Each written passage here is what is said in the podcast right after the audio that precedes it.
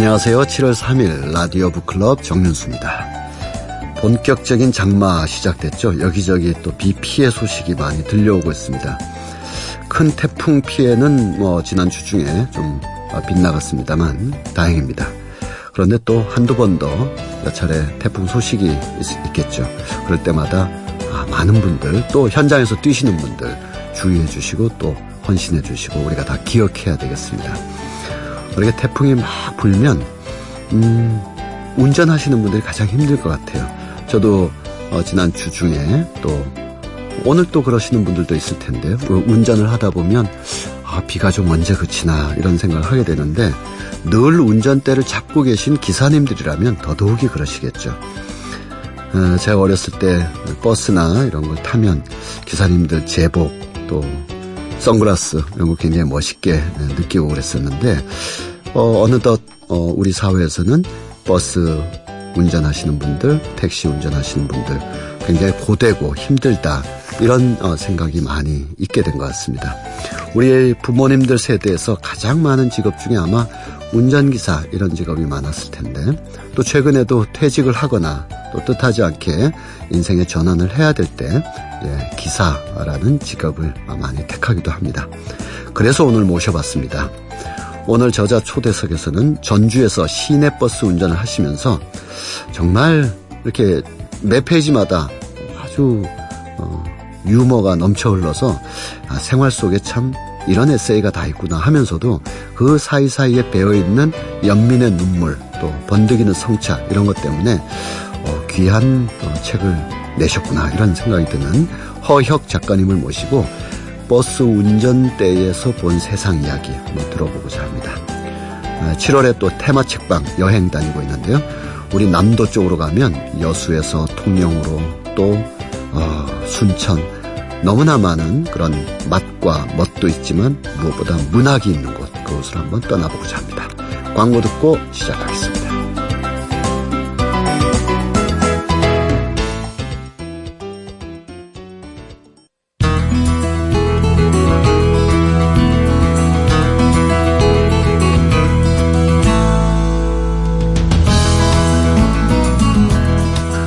라디오 북클럽 정윤수입니다. 매주 일요일 오전 8시 5분부터 9시까지 함께하고 있는데요. 혹시 우리 청취자분들 중에서 지금 운전을 하고 계신지 아니면 버스를 타고 계신지 물론 댁에서 들으시는 분도 있겠습니다만 혹시 버스를 타고 계시다면 또 버스를 실제로 운전하고 계신 기사 선생님이시라면 오늘 정말 반가운 그런 저자가 되겠습니다. 오늘은 전주에서 버스 운전을 하시는 그러다가 문득문득 운전 중에 떠오르는 많은 생각들을 차곡차곡 글로 모아서 나는 그냥 버스기사입니다 라는 책을 내신 허혁 선생님을 모셨습니다. 안녕하세요. 안녕하세요. 네. 제목이 우선 독특합니다. 나는 버스기사입니다 이렇게 안 하시고 왜 그냥이라는 말을 중간에 붙이셨나요? 영화 패터슨이라는 영화에서요. 예. 그 영화 후반부에 어떤 여행자가 패터슨이 이제 미국 뉴저지주 패터슨이라는 도시에서 23번 버스를 보는 시내버스 기사인데 그 패터슨이 공원에서 시를 쓰고 있으니까 네. 어떤 여행자가 그 패터슨한테 시인이냐고 묻습니다. 네네네. 그러니까 그 패터슨 버스 기사가 그냥 버스 기사입니다라고 답하거든요. 네네. 그것에서 그 착안을 해서 책 제목을 저도 나는 그냥 버스 기사입니다라고 이렇게 했습니다. 제목만 보면 상당히 겸손하신 이런 그리고 참 생활 속에 아주 따뜻하고 작은 이야기들이 이렇게 모였을 것 같은데 읽다 보면 저는 청취자분들께 정말 추천하고 싶습니다. 일단 읽다 보면 이 양반 정말 대단하다. 허혁이라는 이 두 글자는 잊을 수가 없다라는 강한 인상을 주시고요. 또 하나는 우리 삶의 일상 속 이 버스 안에서 이렇게 무궁무진한 이야기를 해낼 수 있을까. 어떻게 이렇게 버스 운전을 하시고 고단하시고 하실 텐데 이렇게 이제 글을 평소에도 글쓰기 습작을 많이 해오셨는지 그것도 궁금하더라고요. 좀 외람된 말씀인데 해오셨군요. 평소에도. 아니요. 제가 좀 그 기존 글쓰기를 요새 많이들 유행하고 네. 글쓰기에 대해서 많이 얘기하는 그 전반적인 어떤 흐름이 네. 글은 많이 쓰고 꾸준히 쓰고 열심히 써야 한다라고 이렇게 얘기를 하는 흐름이 현재 팽배해 있는데 네. 저도 그 동의를 합니다마는 네. 이제 저 같은 경우는 좀 말하기가 애매한데 좀 타고난 게 있지 않은가 해서 네. 사실 습작을 얼마 하지 않았거든요. 네, 네. 오히려 이제 제 마음을 잘 살피고 사람을 살피고 이제 뭐 어떤 삶이나 이런 거에 대한 그냥 그런 것들을 좀 마음을 모아서 내가 어떤 걸 써야겠다 하고 앉아서 쓰면 그냥 술술술 나오더라고요. 그래서 타고나신 거네요. 네. 그래서 좀 표현이 뭐한데 타고났다고 네. 출판 사장님께서도 네, 예. 저보고 타고났다고 그러시더라고요. 네, 그래서 이게 기존의 어떤 그 글쓰기 방식과는 좀 다른 네. 말을 해서 제가 외람된데 아닙니다. 예. 네. 그런데 타고난 것도 타고난 거지만 예. 여기에 이제 조금 전에 선생님 영화 패터슨도 언급하셨습니다만 영화 대부의 한 장면 같기도 하다. 또 버스를 몰다 보면 정차하거나 이렇게 차선을 바꿀 때 오토바이들이 막 사이사이로 나오는데 그 오토바이에 대해서도 이제 체 게바라의 그 모터사이클 다이어리 같은 네. 그런 느낌도 준다 해서 평소에도 많이 보고 그러시는 것 같아요. 이제 제 가구점을 한 20년 가까이 했는데요. 네. 가구점은 이렇게 고객 출입이 빈번한 매장이 아니거든요. 그래서 네. 아침 시행과 저녁 시간에 이제 시간을 손님을 기다리면서 책을 이제 읽었는데 그게 제가 이제 아까 말했듯이 타고난 어떤 언어에 대한 관심이 있었던 것 같아요. 네. 그래서 다른 것보다 책 읽는 게 재밌었고 제가 좀 상처가 좀 어린 시절 성장 과정에 있었는데 네. 그러면서 제가 삶이 좀 그 상처 때문에 번번이 발목 잡히고 네. 부딪히고 힘들었던 부분을 이제 스스로 치유하는 과정에서 처음에 이제 심리학 책부터 쭉 읽어나갔고 네, 네. 뭐 이제 불교 관련 서적 그러다가 이제 정신분석 책도 좀 읽었고 이제 그게 이제 인문학의 흐름으로는 나중에는 이제 고 신현복 선생님의 네, 네. 저서들로 해서 제 나름대로는 인문학 서적은 그렇게 그 스토리로 읽었고 그 와중에 제 문제가 100% 해결이 안 돼서 저의 상처가 그리고 나는 무엇인가 나는 어디로부터 왔고 어디로 가는 것인가라는 질문을 인문학으로는 100% 해결이 안 됐는데 그런 어떤 그 배고픔을 우연히 서점에서 백북스 클럽이라는 독서 클럽이 있습니다. 네. 거기에 박문호 박사님이 쓰신 생각의 출현이라는 책을 읽었는데 거기 생각의 출현이 그 책 제목이 전 너무 쇼킹했어요. 네네. 아 나의 생각이 본래 주어진 게 아니고 이것이 어떤 진화의 산물이고 운동의 산물이라는 것이 너무 쇼킹해가지고 그때부터 자연과학 책을 한 5년 정도 뭐 우주론, 진화론, 진화심리학, 뇌과학 이런 책을 아주 집중적으로 봤던 것 같고 오늘 이 책을 쓰는 현재 이 시점에 저를 이루는 데 있어서 그런 정신분석과 신현복 선생님의 인문학 서적이 50%의 지분을 갖고 있고 네. 자연과학 서적이 50%의 지분을 갖고 나는 그냥 버스 기사입니다라는 책이 나온 것 같습니다. 네. 네. 참 너무 애절하면서도 너무 우리 일상 속에서 누구나 느끼는 많은 문제들 또 동료들 간의 애정들 이런 것이 쫙 묘사되어 있는데 예를 들면 이런 표현도 굉장히 시사적이면서도 참 좋았어요. 이 책의 116페이지에 보면 전주 시내버스에서는 크게 두 가지 속도가 있다. 하나는 적폐속도 또 하나는 공정속도. 저는 이게 이제 무슨 버스 업계나 산업에 대한 적폐 청산이나 이런 얘기인 줄 알았더니 그게 아니라 이제 운행을 시간에 관한 버스 기사님들의 여러 가지 그 다양한 대응 방식 이런 게 있더라고요. 삶의 자세 같은 거라고 볼 수도 있죠. 이 두 속도는 어떤 속도인가요? 사람이 이제 목적이냐 수단이냐로 갈리는 속도인 것 같아요. 네네. 지금의 그 현재 우리 대한민국 대중교통은 사람이 어떤 수단인, 그러니까 효율 중심의 속도, 그걸 저는 이제 책에서 적폐 속도라고 표현을 했고, 아. 우리가 촛불을 들고, 지금 촛불을 든 지가 얼마, 계산이 얼마 걸렸죠? 뭐 2년에 이제 가고 있죠. 네, 가고 있는데, 그 어떤 촛불에서 우리가 좀 원했던 것은 단순한 정권의 어떤 교체가 아니고, 우리들의 어떤 삶의 어떤 방식, 이 사회의 어떤 그 사람에 대한 그 태도, 대하는 태도, 인식, 이런 거에 대한 자기 반성도 같이 촛불에서 들었다고 보거든요. 네. 그래서 그것이 지금 좀 흐지부지 되어가고 있다는 그런 안타까움은 좀 있는데 네. 그런 측면에서 그때 적폐라는 말이, 적폐 세력이라는 말이 나왔고 네. 우리가 극복해야 될 어떤 그런 우리 안에 그 어떤 그 효율 중심의 모습, 사람을 수단으로 하는 모습, 극복해야 할 모습 이렇게 표현을 해본 겁니다. 네. 예. 또 이 책의 정말 이거는 우리 모두가 다 이렇게 써가지고 또 버스 탈 때부터 이렇게 명심해야 될 버스 6계명이라고 할까요? 138쪽에 보면 예. 윤리적 버스 승차 이렇게 돼 있어요. 승강장 인도 밑으로 내려오지 말고 버스로 달려들지 마라. 자기가 탈 버스가 오면 좀 가만히 있지 말고 손 좀 흔들어 주라. 왜냐하면 탈 승객이 없나 하고 서행 정차 후에 서행 출발을 할 수도 있으니까요.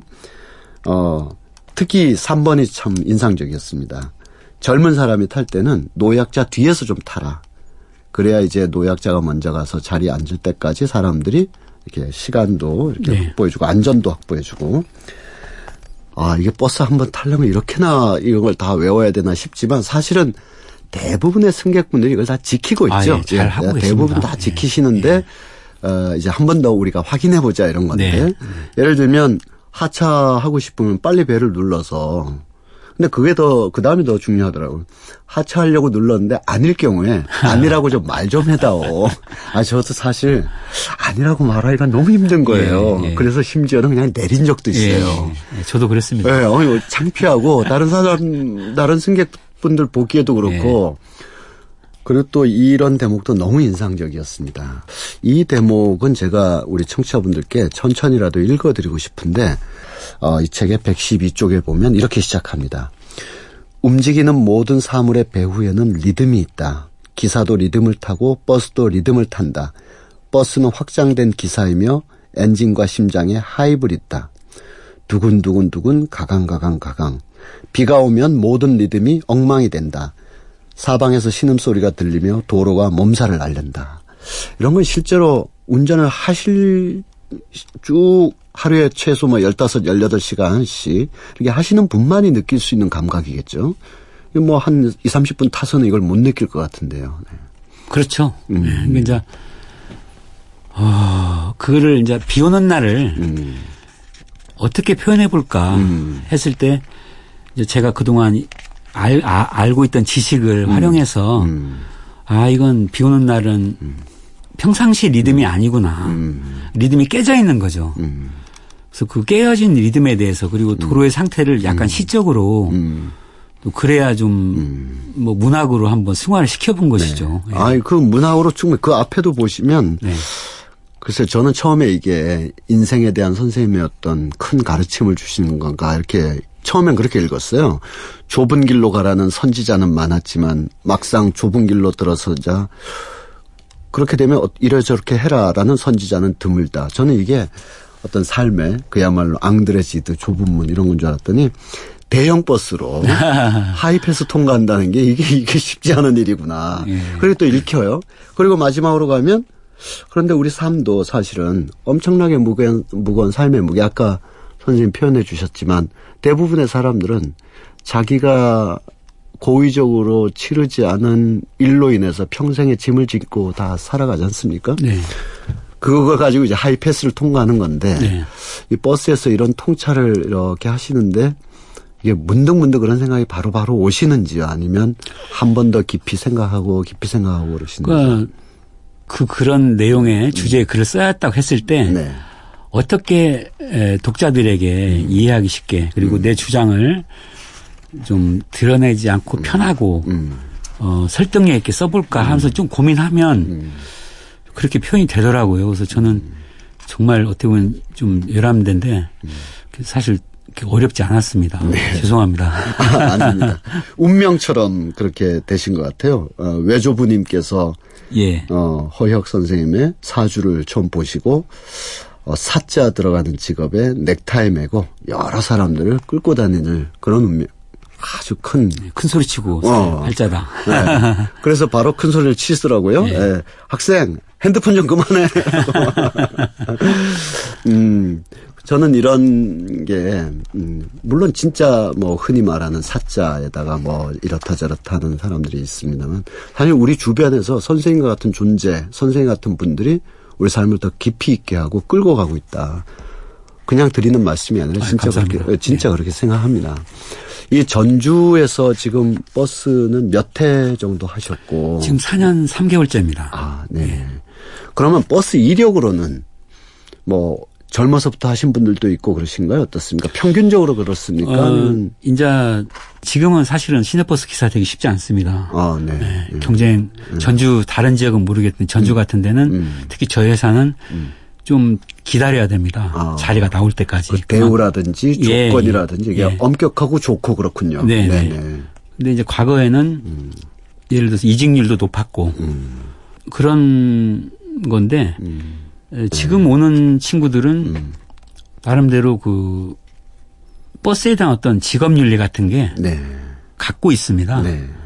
그래서 이게 좀 한 시간이 좀 몇 년 더 흐르면 버스가 그러니까 젊은이들이 취업을 한번 문의해볼 만한 그런 좋은 직장으로 되지 않을까. 특히 전주는. 네. 특히 서울도 마찬가지고요. 네. 버스기사 허혁 작가님과 라디오 북클럽 함께 이야기 나누고 있습니다. 광고 듣고 돌아오겠습니다.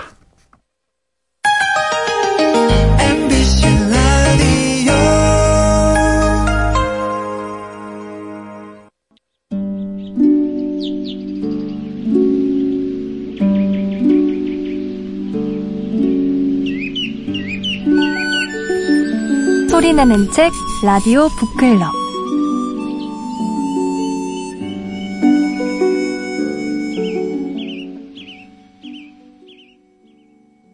저는 매우 감동적으로 제가 전혀 몰랐던 의식하지 못했던 부분이 있었는데 왜 운전을 하시다 보면 저는 승객으로서 그런 분들을 뵀었습니다만 나이 드신 분이나 이렇게 와서 그 가장 흔한 말로 진상 승객이라고 해서 기사님 바로 뒤에 앉는 분이다. 그래서 계속 얘기하는 거죠. 네, 뭐 날씨 얘기도 하고 뭐 얘기도 하고.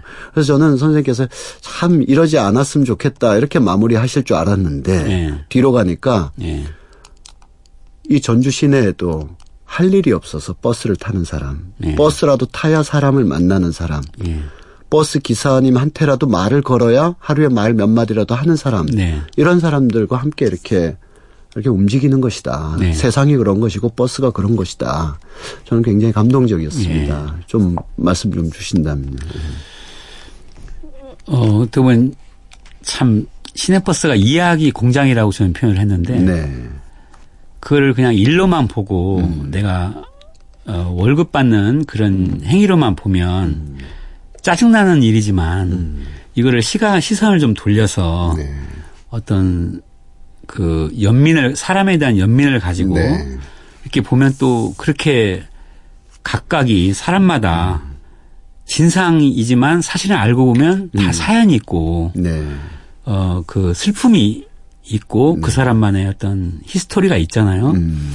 그거를 이제 내 이해관계나 어떤 내 피곤함 이런 내 입장을 극복하고 그 사람 입장에 들여다보면 모두가 눈물 나는 사실 삶이거든요. 뭐 그런 매번 그러진 못하지만 이제 제가 너무 못됐을 때 이러면 안 된다 하면서 이제 그 사람의 입장을 한번 돼서 생각해 보면 이해를 못할 게 하나도 없고 눈물 나는 사연들이고 눈물 나는 삶이고 뭐 그런 그런 거죠. 왔다 갔다 하는 건데 이제 그런 것을 책에 한번 써봤던 것 같습니다. 자, 끝으로 또 제가 인용해드리고 싶은 것은 이 책의 88페이지에 있는 신나는 막탕해서 여기서 네. 탕자라는 것을 이제 한 바퀴 돌고 온다. 네. 네. 종점에서 종점까지 그런 그 버스 기사님들의 네. 그 비속어죠. 네. 네. 말투라고 하겠는데. 네. 아름다운 묘사들이 있습니다. 완죽은 동상면 청정지역이고 오지고 긴 고개를 이렇게 넘어가야 되는데 때로는 뭐 안 넘어가고 싶을 때도 있고 몇 번 안 넘어가고 싶죠. 예. 승객이 그 고개 전에서 다 내리시면 예. 굳이 고개까지 안 넘어가도 예. 되고 바로 퇴근하면 되니까. 네. 네. 그런데 이제 한두 분 타면 예. 그분 모시고 고갯길을 한참 올라가서 예. 한참 내려와야 되죠. 예. 거기에 이렇게 한밤중에 이 동상면은 이미 가을 없는 겨울이 와 있었다 하면서 그 마지막 손님과의 그 고갯길 드라이브 네. 그리고 또 시골의 한적한 길을 달리면서 누구도 볼 수 없었던 새벽에 안개 낀 풍경이나 네. 저녁에 네. 또 비 내리는 풍경들에 대한 묘사는 정말 타고났다 이렇게 말씀드릴 수가. 저희 아내가 네. 이제 제가 페이스북에 글을 계속 네. 써왔거든요. 네. 그런 말을 하더라고요. 당신 글 읽으면 사람들 다 시내버스 기사하고 싶어질 것 같아. 예. 그런 말을 했었는데 좀 이제 현실과 문학은 다르지만. 네. 혹시 또 이런 말씀은 안 들어보셨습니까? 제가 얼핏 뵙기 네. 우리 그 방송인 서경석. 예. 그 웃음이나 예, 그 우리 서경석 그 분도 굉장히 인상 좋으시고 네. 말씀도 또 아주 그 유머가 많으시고 한데 지금 얼핏 뵈니까 그런 느낌도 듭니다. 네. 얼마 전에도 우리 작가님께서 이렇게 선생님의 그 SNS 글을 이렇게 보내주셔서 제가 참고해서 봤는데 네. 한편 선생님께서는 이제 무엇보다 이제 불교적인 어떤 세계 이것과 저것 이승과 저승 나와 너의 경계를 우린 막 지으려고 하고 있고 네. 승객과 운전자 막 서 있는 사람과 앉아 있는 사람 다 그 순간마다 신세가 다르잖아요. 네. 자리 하나 없으면 오늘 하루 다 망친 것 같고 막 그런데 네. 그 평소 생각하시는 불교적인 세계하고 이 시내버스라는 공간하고 어떤가요, 선생님 느끼시기에? 그 이제 그 화엄이라고 하잖아요. 네. 다 꽃인데 사람이 네. 그래서 이제 그 다 각자가 소중한 생명이고 아름다운 꽃이고 이제 그런 그 화음 세계로 힘들지만 사람 하나 하나를 그렇게 그 사람 입장에서 보고 또 그런 그것은 또 나를 돌아보고 그 사람과 내가 또 둘이 아니잖아요. 네. 그런 것들이 그 아까 대학이라는 표현도 했는데 시내버스가 그런 의미에서는 아주 그 아주 대단한 그 수도 도량이 아닌가 네. 그런 생각도 해봅니다. 네. 네. 우리 청취자님들께 우리 다시 한번 말씀드리면 나는 그냥 버스기사입니다. 허혁 선생님께서 쓰신 그 부제가 아주 인상 깊습니다. 묵묵하고 먹먹한 우리 삶의 노선도. 전주 시내버스 몇 번 버스죠? 저희는 네. 그 매일 바뀝니다. 네네. 노선이. 네. 네. 그러면 무슨 버스 이렇게 해야 우리 또 전주에 사시는 분들이 이 선생이시구나 이렇게. 제가 극도로 지금 두려워하고 있는데요. 네네. 제가 운전할 때는 네. 정말 그냥 버스 기사로 하고 싶지 네. 작가로는 운전하고 싶지가 않거든요. 그 말씀도 굉장히 보호받고 싶습니다. 네. 네. 우리 청취자분들께 이 책을 마지막으로 권해드리면서 오늘 선생님과의 얘기는 여기서 마무리하겠습니다. 감사합니다. 네, 고맙습니다. 네.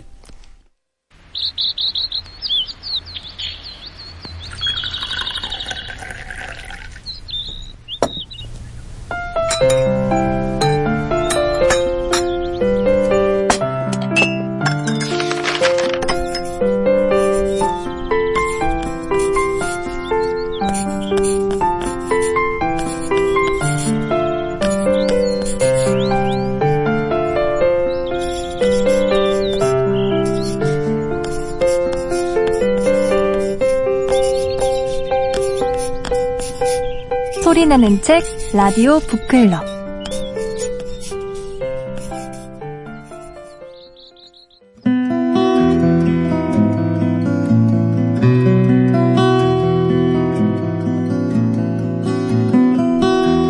테마가 있는 책방, 7월은 휴가, 여행이라는 테마로 책을 만나고 있습니다. 북칼럼니스트 장동석 선생님 나오셨습니다. 안녕하세요. 안녕하세요. 네. 요즘 사람들 해외여행 많이 준비합니다만 네. 실제로 해외여행들 당장은 잘 못 가는 수가 많죠. 아, 그렇죠. 네. 몇 년 준비해야 네. 한 번 정도 갈 수 있는. 네. 그리고 뭐 네. 비용도 비용이지만 시간도 그렇죠. 해외여행을 뭐 3박 4일 갈 수는 없고 열흘 이상씩 잡아야 되는데 그래서 선생님께서 오늘은 좀 국내를 좀 더 고즈넉하게 문학적으로 이렇게 다닐 수 있는 테마를 준비해 오셨다고요? 사실은 남도답사 하면 네. 유홍준 선생만 생각하는 경우가 네. 많이 있고 네. 이젠 덜 생각해줘도 좀 될 것 같아요. 그렇습니다. 네. 뭐 그런가 하면 또 요즘 젊은 세대는 여수 밤바다만 이제 생각하는 네. 그런 경우가 있는데 실제로 우리 문학 속에서 이 남도를 정말 샅샅이 훑을 수 있는 다양한 정보들과 뭐 뭘 먹어야 하는지까지 자세하게 소개하고 있는 작품들이 많이 있거든요. 네네. 그런 점에서 보자면 오늘 뭐 이청준 선생이나 한승원 선생, 김승옥 선생 혹은 통영의 박경리 선생 이런 식으로 그 선생님들 성함만 들어도 이 좀 결례지만 진수성찬이네요. 그러니까 이 똑같은 장소나 공간도 그냥 여행지로서 숙박과 뭐 이런 것으로서만이 아니라 작가가 그곳에 의미를 부여하고 풍경을 문자로 재현했을 때 그렇죠. 그 풍경이 완전히 달라지지 않습니까? 맞습니다. 남도 그러면 우리가 이렇게 내려다보는 입장에서 보면 요쪽에 그 장흥에서부터 이렇게 통영까지 이렇게 이어진다고 봐야 될까요? 그렇죠. 아무래도 네. 그쪽 이제 전라도 일대에 전라남도 일대부터 네. 가야 네. 남도를 갔다 네. 이렇게 볼 수 있는데 제가 영광에서 군 생활을 했는데 네. 사실은 영광은 남도의 이제 시작이면서도 네. 사실은 끝자락이기 때문에 뭐 이렇게 뚜렷한 그런 건 없지만 제가 그래서 휴가를 나왔는데 집에 안 가고 그때 이제 나이문화유산 답사기가 막 네네. 인기를 얻던 때여서 그걸 들고 이제 휴가 때 거기를 이제 3박 4일 다녀왔거든요. 네. 군복을 입고. 네. 하지만 생각했던 것보다 좀 당시는 교통편이 발달하지 않아서 그랬어요. 힘들었는데 가도 한참 가야 되고 그렇습니다.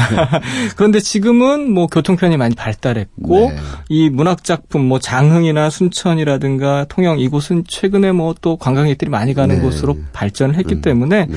뭐 책 한 권 들고 소설책이라도 한 권 들고 옛 작가들의 자취를 한번 따라가 보는 것도 즐거운 길이 아닐까 싶습니다. 우선 장흥 하면 떠오르는 작가는 누가 있을까요? 역시 이청준 선생과 네. 한승원 선생. 네. 뭐 한승원 선생은 최근에 또 아예 장흥으로 내려가셔서 그렇죠. 작품 네네. 활동을 하고 계시고 네.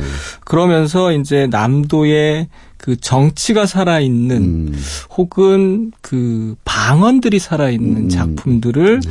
뭐 이청준 선생은 원래부터 구사하셨고 또 한승원 선생은 그런 작품들을 꾸준히 발표하시면서 지금도 건재하게 또 작품 활동을 하고 계시죠. 네. 이청준 선생님 하니까 이제 작고하셨습니다만 그 예전에 이젠 고등학교에서도 많이 실리고 있는데 눈길 같은 작품을 이렇게 보면 그냥 고등학교 교과서에서는 아무래도 그 정도의 그 학생들에게 차원에서 참 어려웠던 시절 또 분단 등등의 어떤 고통 속에서 모자가 내고 애틋한 마음 이렇게 했는데 또 아주 그 높은 차원에서 연구하는 분의 그 저 논문을 읽어보니까 이청준 선생님의 평생을 괴롭혔던 가난에 대한 자의식, 가난을 어떻게 내 속에서 이렇게 그것이 부끄러운 일이 아니라 이것이 어떻게 나를 지탱해준 힘이었는가를 밝혀내는 굉장히 중요한 소설로서 눈길을 이렇게 드시더라고요. 근데 그건 연구하시는 분의 연구의 관점인데 네. 눈길을 이렇게 읽어보면 남도의 그렇게 스산했던 옛 시절의 풍경이나 들길이나 황량한 또 작은 터미널의 수준도 아닌 간이역들 뭐 그렇죠. 이런 정치들이 이렇게 떠오르게 되더라고요. 실제로 이청준 선생 하면 적합한 묘사를 통해서 물론 가보지 않은 것도 있을 테지만 네. 적합한 묘사를 통해서 그 지명이 갖는 혹은 장소가 갖는 의미를 아주 오롯이 드러내는 작가라고 볼 수 있는데 뭐 눈길도 눈길이지만 역시 대중이 잘 아는 작품 같은 경우는 이제 서편제 같은 작품 여러 예. 소리에 관해서 굉장히 남도의 깊은 소리에 관해서 오랫동안 탐구도 하셨고 연구도 하시면서 실제로 그 보성에서 이렇게 넘어가는 다른 공간으로 넘어가는 길에서 울려 나오는 각각의 소리들이 어떻게 또 다른가 그 정취들을 살려내기 위해서 사실은 여러 작품에서 굉장히 이런 시도들을 많이 그렇죠. 하셨었죠. 네네. 거기서 조금 가면 순천이 나오네요. 네, 순천은 또 누구를 어떤 분의 작품을 사실 순천하면 이제 김승옥 선생. 네. 이야기를 좀 해봐야 그렇죠. 될 텐데 네. 뭐 김승옥 선생은 아주 젊은 나이에 뭐 모진기행이라는 작품을 통해서 자신의 문학적 역량을 깊이 혹은 넓게 드러내셨죠. 사실은 그 작품 때문에 이후 작품들이 너무 알려지지 않는 네, 네. 그런 이제 뭐라 그럴까요? 좀 작가로서는 불운을 겪으셨지만 어쨌든 그 무진기행을 통해서 사실은 그가 드러내고자 했던 문제의식, 작가로서의 문제의식은 대부분 다 드러냈다고 볼 수 있을 것 같고, 그런 면에서 이제 순천이라는 공간에서 김승옥 선생이, 자신이 겪었던 다양한 삶의 패턴들을 여러 작품을 통해서 드러내고 있었다. 그 지점은 굉장히 놀랍게 발전시킬 수 있겠다. 그런 생각을 또 좀 해볼 수 있죠. 이 무진기행을 보면 소설 첫머리에 나오는 안개에 대한 묘사가 막 있지 않습니까? 뭐, 순천에 뭐 큰 명물이나 있겠어? 뭐 그 당시 그 풍경이니까 지금 순천 사시는 분들은 섭섭해하지 마시고 그 당시에 이제 그렇죠. 소설 속의 장면이니까 예. 순천에 무슨 명물이 있겠어? 하고 이제 버스 승객들이 한가롭게 얘기하는데 예, 작중 화자는 순천에 명물이 있다면 바로 새벽에 뭐 유령처럼 쫙 밀려드는 안개다 해가지고. 묘사가 정말 그렇게 새로운 그야말로 유종호 선생이 얘기했던 감수성의 혁명이라는 그런 묘사가 있었는데 제가 오래전에 그쪽에 이제 운전을 하면서 가다가 정말 안개한테 완전히 사로잡혔었어요. 국도가 이제 꾸불꾸불하고 또 해안선이 많고 하다 그렇죠. 보니까 바로 앞에 가는 버스의 후미등을 보고만 쫓아가야 되는 거예요. 근데 안개가 너무 짙어서 버스가 조금만 거리를 두면 이게 안개에서 아무것도 안 보이는 거예요. 그렇죠. 버스를 바짝 따라가야 되는데 지금이라면 안전사고 때문에 그렇게 못 갈 정도였었습니다. 저도 이제 한번 그런 비슷한 경험이 네. 있었는데 사실은 이제 순천을 가게 되면 여러 가지 이제 먹을 것도 많고 뭐 네, 이렇게 지금은 때문에 굉장히 풍성해졌죠. 예, 네. 뭐 다양한 것들을 보고 와야 된다고 생각하지만 저는 김승옥 선생 그리고 순천을 생각할 때면 지금 말씀하신 것처럼 그 짙게 낀 안개를 보고 오지 않으면 저는 순천 간 의미가 없다. 네. 뭐 이렇게 생각할 정도로 네. 예, 굉장히 뭐라 그럴까요? 그곳이 갖고 있는 안개가 보여주는 혹은 신비한 기운일 수도 있을 것 같고요. 네. 혹은 이 세상의 것이 아닌 것 같은 그런 경험들이 사실은 김승옥 선생을 통해서 우리에게 이렇게 알려진 것 그것이 굉장히 중요하다. 뭐 이렇게 네. 생각할 수 있을 것 같아요. 그 한수산 선생님이 쓰신 춘천의 안개와 이 김승옥 선생님이 쓰신 순천의 안개는 정말 존재하지 않을 정도로 어쩌다가 나타나는 거지만 문학적인 풍경으로서는 가치가 있는 것 같습니다. 그렇죠. 여담입니다만 제가 사는 김포에도 안개가 많이 끼는데 네. 제가 만났던 순천의 안개 그리고 한수산 선생님이 말씀하신 춘천의 안개와는 이건 뭐 비교할 수 없는 네. 뭐 그런 여담을 또 좀 해봅니다. 자, 거기서 또 이렇게 옆으로 이동하면 정말 요즘은 너무 많은 사람들이 이제 찾고 하는 통영이라는 곳이 나오는데 그렇죠. 우리가 책 이야기, 문학 이야기를 하다 보니까 그렇지 통영하면 또 윤희상이라든지 그렇죠. 또 전형림이라든지 이런 화가, 음악가들이 있습니다만 아무래도 통영하면 오늘의 맥락에서는 박경리 선생님이시겠죠? 그렇죠. 아무래도 문학을 사랑하는 분들에게 통영은 박경리 네. 선생의 고향이고 그곳을 배경으로 수많은 작품들 네. 이를테면 뭐 팥이라든가 네. 뭐 김약국의 딸들이라든가 그곳을 배경으로 해서 보통의 사람들이 네. 과연 어떻게 살고 있는가 정말 일상에 부딪히고 찢기고 깨지는 그런 평범한 사람들의 일상을 이 박경리 선생은 정말 끝도 없이 풀어낸 정말 제 이렇게 표현하고 싶은데요. 위대한 작가가 아니겠느냐 뭐 이런 생각도 좀 해볼 수 있겠죠. 네. 물론 이제 그 박경리 선생님의 토지 그러면 또 그 일대가 다 드러나고 또 오늘은 뭐 말씀을 우리가 생략했습니다만 그 일대 하면 또 조정래 선생님의 태백산맥 이렇게 그렇죠. 있는데 우리가 생략한 이유는 아마 제가 장 선생님 짐작컨대 그걸 다 읽고 휴가 가기에는 너무 그러니까 단편 중심으로 좀 그렇습니다. 말씀을 주신 것 같아요. 그러면 그러한 작품을 읽고 그 공간을 보는 것과 그것 없이 문학적인 기운이나 책의 기운 없이 그냥 뭐 거기 맛집이 있다더라 하는 것과 여행은 다 같이 있는 것이겠습니다만 아무래도 좀 읽고 가면 문학적인 역사적인 그런 어떤 공간 감각이 새로 생겨나겠죠. 그렇죠. 사실은 이제 맥락 속에서 책을 읽어보는 거죠. 네.